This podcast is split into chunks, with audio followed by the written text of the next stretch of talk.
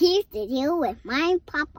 Uh, welcome, everyone. I am Jeff Adair, and, and welcome to episode 16 of Here's a Deal with Danny Sitters. Danny, how are you doing today? Good afternoon. I'm ready to go today. It is wet out there today, so I would ask you how your greens ministry is going, but I already know that's it's it's on pause. That's exactly right. That's right. We're waiting on the sun to come out. That's right. The sun will come out tomorrow. Oh man, I hope So so. one day. I'm gonna get back to cutting grass for a little extra income. I'm gonna ready to do that. Uh, now, you preached about what Jesus had to say about family uh, a couple of days ago, and but before we get started, I wanted to ask you what is one quirky thing that your family does? And while you're trying to think of that, I'll tell you mine. Okay. Um, my family growing up, we took baked beans, baked beans, of course, you know, here in the Midwest, al- almost with every barbecue cookout, and we would take our potato chips, and that's what we would dip our baked beans in.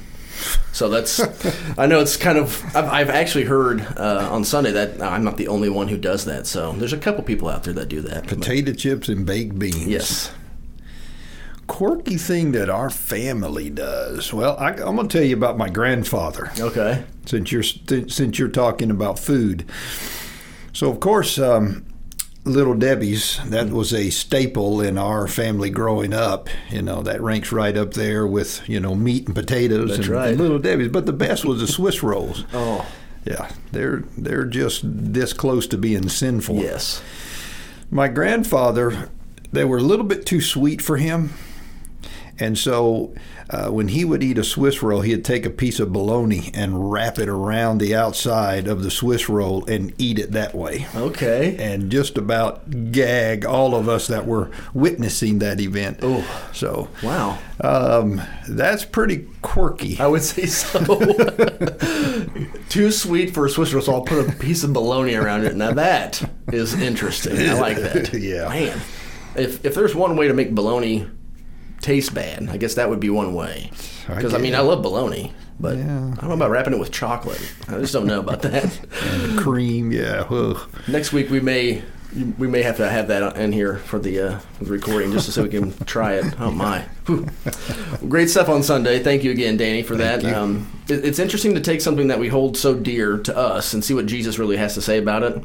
And it really seemed like he was telling us that there's something way more important that we should be focusing on when we go to Scripture and say, "What does he think about family?" Right.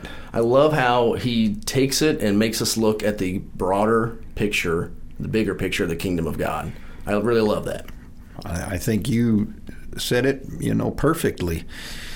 So again, we're taking a, a topic, Jesus and family, and um, looking at as many of the text from the Gospels that Jesus spoke of family.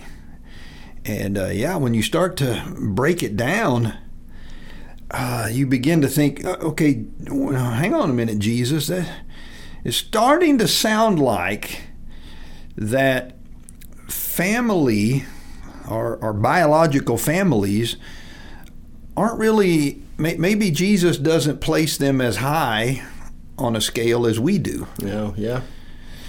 So, um, you know, uh, I haven't come, he says, I haven't come to bring peace but a sword.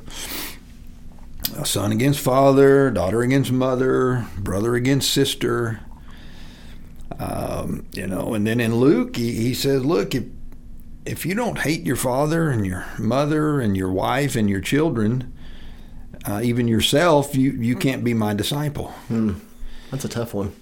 Yeah, and and uh, one that was interesting is when you look at Jesus calling the disciples, and he goes and he calls James and John. He says, "Hey, follow me." They're on the fishing boat. They're with their dad, Zebedee, and they say, "Okay," and they just leave the fishing boat, and Zebedee's standing there holding the net, going, "Hey, wait a minute now." You know, I mean, they're leaving the family business, Right. following this. Who who knows who this guy is? You know, some um, traveler from from city to city, a, a rabbi. You know, hey Jesus, I want to follow you, but first let me go bury my father. Jesus says, hey, let let the dead, you know, bury the dead. You know, so yeah, he he seems to have a different view of family than than we might, Oh yes. and uh, but yet at the same time, as I said, Jesus loves family. Jesus loves people, but Jesus loves family, and, and, and God created the family.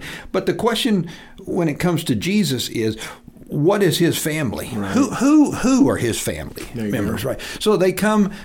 Jesus's mother and brothers come to basically take him away. And hey, your mother and brothers are outside Jesus. And he pauses for a moment and said, "Well, who who are my mother and brothers?" Hmm.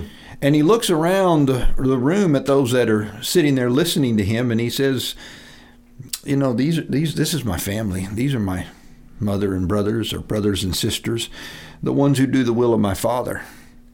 So for Jesus, family were those who were his disciples, those who are in the kingdom of God, those who are willing to um, pick up everything and follow him. And and so tho- that, that that's family. And Jesus wasn't going to be sidetracked by any other relational connections on earth. Right. It's who's going to follow me? Who's willing to give everything up and follow me?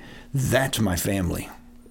And that is something, you know, I with one of your stories, I was uh, leaned over to Sarah during your sermon. It was uh, when you're talking about watering the wine. I asked if I, I leaned over and I said, "Can I call you that from now on?" I said, "Can I say dear woman? Can I just call you?" she was not happy about that. So, Yeah, the- no. the The, answer deer- that for no's. The, the the dear woman, the dear part has been added to the to the text because we really don't know what to do with it. Jesus just said, "Woman, what what is this for me and for you? What- Yeah. what are you doing here, woman?" So that one- she said no. By the way, if anybody was out there wondering if, if Sarah would say yes, that's fine. No, she said no. She said no for sure. So uh, again, I want to say on Sunday we had a fellowship meal as well afterwards, and it was a great, great time. Um, it's been too long since we had that, so it was a great to share a meal with everybody, and I hope everybody out there listening had a great time as well that were that was able to come. Um, what was your favorite thing about Sunday's fellowship meal? It was the atmosphere. I leaned over to someone uh, that I was sitting beside, and I said, "Just, just listen. Look, look, look, look at look at the people's faces, but listen. The atmosphere was different." Uh, because, like you said, we haven't had a chance to be together. We haven't had face to face. We haven't been able to sit down at a table Yeah. and be together and laugh and tell stories and and um, to have a level of fear removed Right. from being in close proximity to, to one another.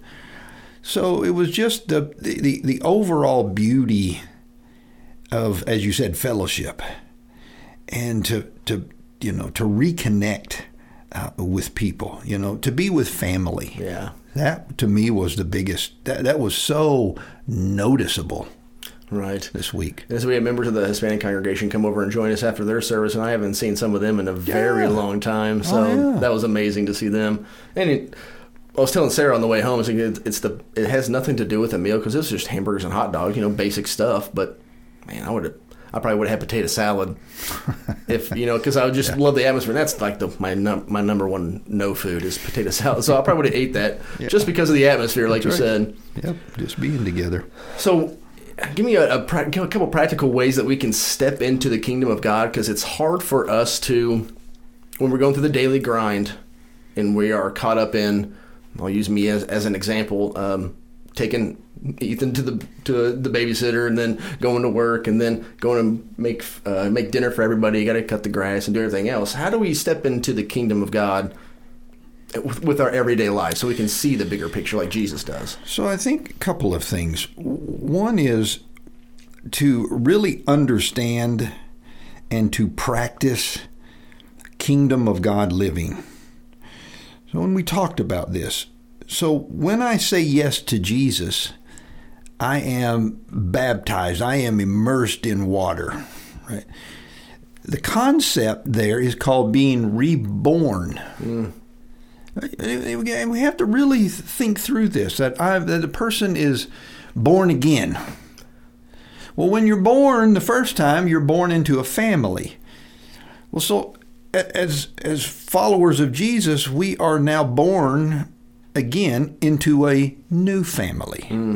Yes. So we have to understand that what the, the concept. So yes, of course, it is uh, also about eternal salvation and, and, and, and confessing Jesus Christ as Savior and Lord. All of that, but it's being again born born again into into this new family, and to and, and to think along those terms of what does it mean now to be in family together, which again is you know years ago we used to call each other brother and sister, old brother Jones and sister Smith, and Yeah.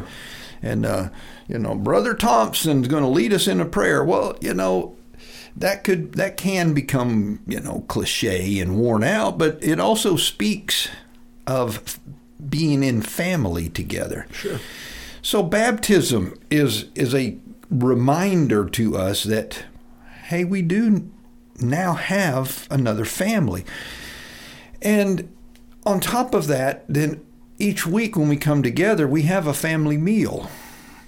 You right? go. So Yeah. you think about all those family meals, those Sunday meals that we had together, you know, after church. We just lost a dear friend who, um, after a long battle um, with illness, um, passed away. And um, so Marianne and I were talking, and one of the things we remember is every Sunday she had so many people at her house for Sunday dinner fried chicken and chocolate pie. and it was so good. And so, you know, we were the preacher and preacher's wife. Of course, we had four kids. It was hard to get an invitation to somebody's house. Saved me a lot of money.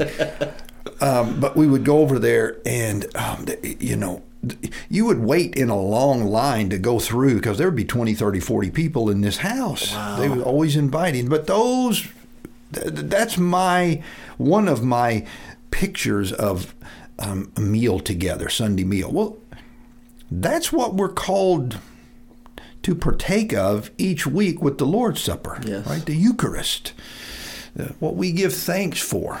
And it's, uh, again, a group of people who have been redeemed and, and um, called by Jesus, the outcasts of this world who've been given grace, and we have a story to tell. And we are called to sit around the table and share a meal together. Yeah.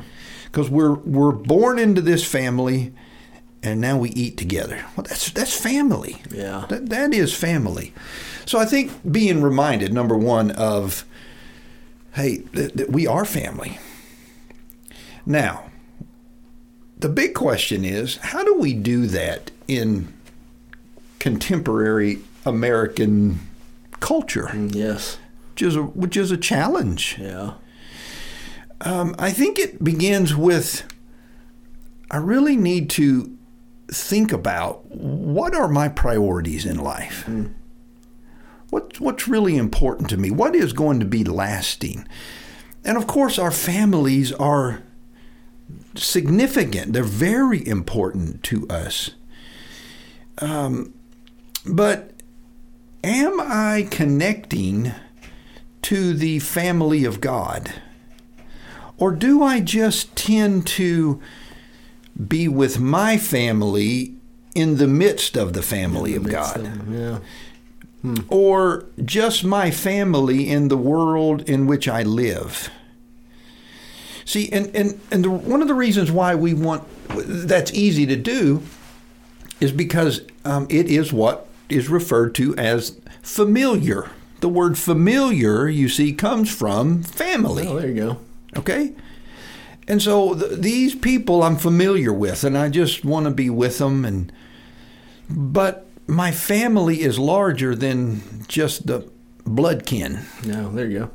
and my siblings and my spouses and there, there's a, there's another family that exists that I want to begin to think about in terms of family and how do I relate to them and and what is the significance of Jesus calling us to be family to be the body of Christ? You know to to take on the ministry of reconciliation to this world because we are you know Christ ambassadors. How can we best do that as as family? So I think that's part of it. I, I've got to think about and to reassess my life as it relates to the kingdom of God and, and my own family. Now, another part of that is uh, we live in a society where um, things, of course, have changed and have been changing for decades. Yes. So I was recommended an article to read that is um, the, the title of it was called Workism. You know, and, and, and I haven't heard, I haven't really heard that phrase. You hear about workaholism, workaholics, yeah. but workism. And the the um, point of the article was that if you go back in history, um, people who worked, had a job, worked to pay the bills. Right. Right. So you'd go out into the field and work the field and so that you could earn money to take care of your family. My work was to pay the bills. Over time, though, we began to be taught and to think about work as my identity. Ooh. You see, it's who I am. Yeah. And so what happened was then the harder we worked and the longer hours we spent at work, uh, we got rewarded for, we got recognition, we got promotions, we got looked upon, you know, hey, hard worker there. Status. The status that goes along with Yeah. it. Um, but it became my identity. We, we tried to make it who who I am, right? Right, so you introduce yourself to someone. Hi, I'm Jeff, and their next question, if you've never met them, is, "Well, really, what do you do?" What do you do? Right. Yeah. I want to. I want to know what your identity is. So, in other words, tell me what you do to make money so that I can identify you. Ah, You see. Wow, yeah. The problem is it doesn't work. Yeah. It doesn't fill the void. But yet, again, so we're, you know, we, we, we teach kids this. We were taught this. Get a good education so you can get a good job, so you can make a lot of money, so you can be comfortable and, you know, retire well. That's right. And as if that is going to give us fulfillment Right. and identity, and it doesn't. No. It doesn't.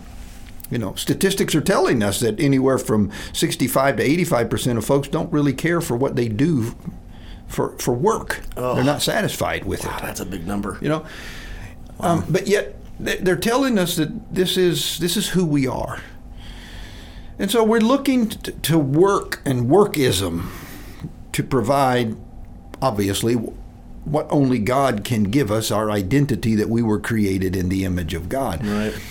On top of that, I think we look to marriage also to give us identity. We look to our spouse. Right, and we have this. We, we so in, in counseling, we have these come up from time to time, where one one marriage partner is placing too much value in the other. Yeah. In other words, this person is not God. This person cannot give you what you're looking for. And, and so that's a problem in our society.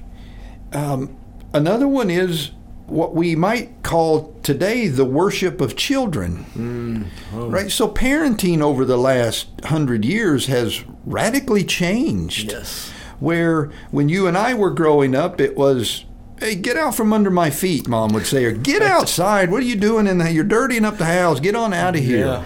Um, kids don't go first uh, when you go to someone's house to eat. You don't serve the kids. The parents sat down and ate, and we played until it was our time to come in, and then then we would eat.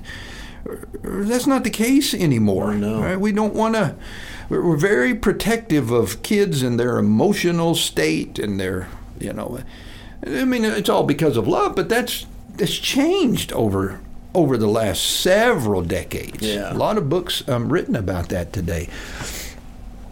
And my point is that I think that what is um, competing with the participation in the kingdom of God and, and, and family of God is our worship of other so called values that society is saying this is where you'll find identity you in go. your work, in your marriage, your children. You know, your children will give you meaning and identity. Well, they can to a degree, but guess what? Every family, every set of parents I know, the children get grown up and they leave, they get married, and they have their own kids. And you look around the house and it's empty. There you go. Yep. They do. Now, of course, you say, well, now my kids come back. Well, yes, okay. Maybe from time to time. But.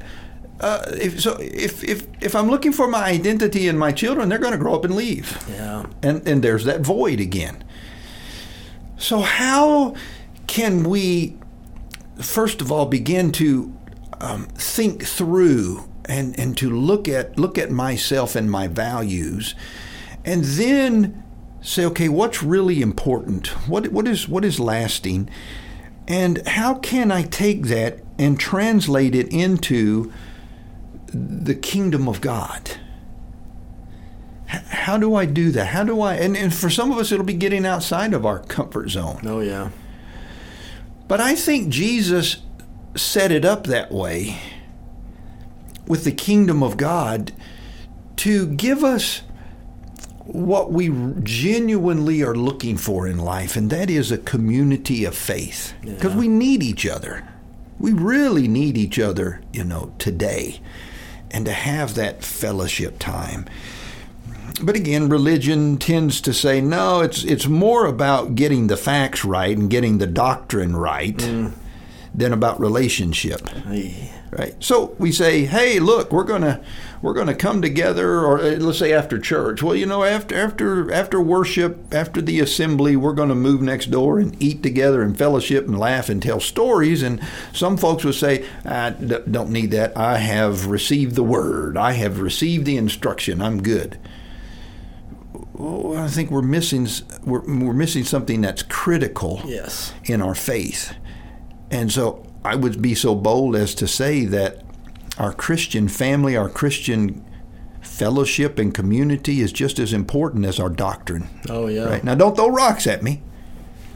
Our, our, our Christian ministry, There you go. our service, our fellowship, our times of eating together and laughing together are just as important as our doctrine. Oh yeah. That's very very true. You know, I mentioned in the Lord's Supper talk on Sunday about um, how intimate it is to share a meal with with anyone. Because, I mean, as you know, you've been in ministry longer than I have. But even if you're just um, picking up lunch with somebody and then taking them to their house, eating a, a cheeseburger on the way to their house, that's something intimate with somebody you don't get to do with just anyone. And it's really meaningful. And I also wanted to, to bring up how uh, I said it's not really non-Western how the Lord's Supper we all come together at the same time and eat. That's very very non-Western. If you because I never really thought about that until I was preparing that talk. I was like, this is kind of weird. Yeah. As far as you know, looking through it through American eyes. So I, I, I just thought that was interesting. And another thing, Sarah grew up in a in a family of three other siblings and, and two parents. And they had a thing after Sunday service. They would go to Godfather's Pizza because they had kids eat free. Oh, best, So- some of the best pizza, so, yes. So them and the Phillips family would go after church on Sundays Right. because you don't have to buy four things because there's only four adults and everybody else would eat free. So I, I I love how they would get together, and that's another thing too, another fellowship. How they would get together and just and find a, a restaurant that would offer free meals to the kids. Right. So, very Smart. very smart. Yeah, very smart. so awesome. Um, so anything um, to do with uh, this coming week? Uh, any preview for the sermon this coming Sunday? Yes, I I want to go back to where Jesus says, first of all, my peace I leave with you, you not as the world gives. My peace I give to you, not as the world gives. Yeah. So Jesus does give bring peace, right? Do not let your hearts be troubled. But yet, over the last few weeks, and I think even you, going back a month or so ago, talked about, we've been looking at these verses where Jesus says, Don't think I've come to bring peace, you know, but a sword. Um, you know, I've come to bring fire, you know, on the earth and, and wish it were so now. But yet, he brings peace. But it's not as the world, uh, he, he- he gives not as the world gives it. So, what is that hmm. peace? And, and how, when, when you listen to him and you watch him, how did he go about getting us to the point where we experience peace. Okay. And and I think right now I'm going to argue that the peace of Jesus comes after the doubt and despair and discouragement and the stripping away of a lot of our pride and worldview and political views and our family views. Oh yeah. I mean, and, and our vocational views and our marriage views. Can I stop at any point yet? this is all good, until yeah. it until it's stripped away. I'm kind of discombobulated. I'm kind of I kind of have um, challenges.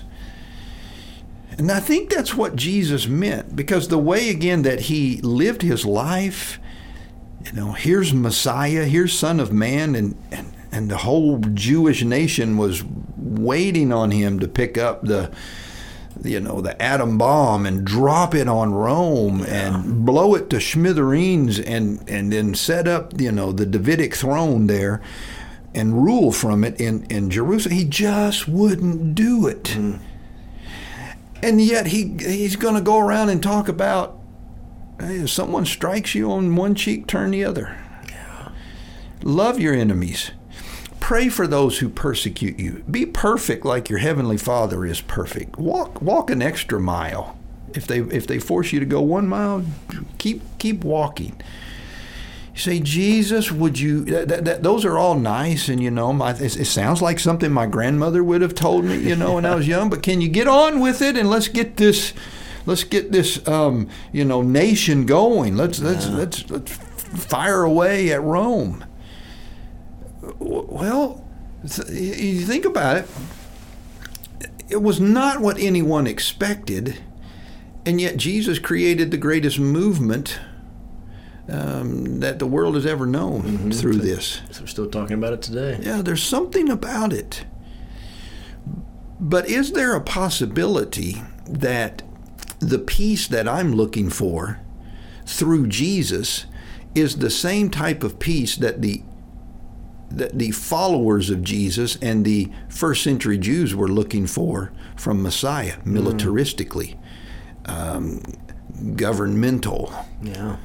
Uh, peace through strength, right? The military. Right. Is it is it a possibility that that's kind of what we have tended to look to Jesus, or or maybe our own country? Oh yeah. So we're going to talk about peace. How does that? How did Jesus seem to teach that and and display it? And is it different from what I've been thinking about peace? So anyway, that's kind of where we're leaning towards Sunday. I love that because it's July Fourth Sunday. Hey, So independence. yeah, so I was that was my next question. Of I know you have there's a typical Mother's Day sermon. There's a Father's Day sermon that you said you used to hear back in the day. Uh, I was wondering. That was my next question. Is there was there ever a typical Fourth of July if it ever fall, fall, uh, fell on a Sunday? Oh man, Was it, I mean, I mean, obviously the first thing that comes to mind is is a freedom sermon, obviously. But Right. kind of like this Sunday, I told Jerome, I was like, "Hey, we have to sing in God We Trust this Sunday, or you know, else I'll get in trouble for not having that song in the, in the slides." or uh, uh, what, what is uh, and I'm proud to be an American. Oh, or man, at least I know I'm free. Yeah, I gotta gotta at least hum that or Right. whistle that. No, when you said when you asked me that, I'm thinking, yeah, a Fourth of July sermon has to do with American flag and apple pie and mom and Chevy trucks, isn't that the? That's right. that- I'm all about that. And I was wondering, I somehow need to get in touch with the fire marshal because I want to have something to do with fireworks on Sunday. I'm going to try to get that going. Inside the building, I'll, do I'll, it. I'll see what I can do. I'm a youth minister. I can get away with a lot of things around here without asking too many questions. well, we got the filtration system in Oh, place. that's so that- true. Yeah, that'd be good. Get that out of there real quick. I love that. I'll just have to let uh, Leo and, and his his families know Oh, gosh, ahead of time. At this time, we'll be just kidding. Anybody out there listening, we're not going to be shooting fireworks off here in the church. That's right. We're not doing that. Uh, Danny, thank you so much again for coming in and sitting down with me. Um, anybody else have any questions or comments, anything, send them into hcocdigitalmedia at gmail.com and we'll get those answered for you. And if you guys want to uh, come on in on a Tuesday afternoon and sit down with us, we'll even do that too. So, Danny, thank you again. Um, have a great week. We'll see you on you. Sunday. Let's make it a great week.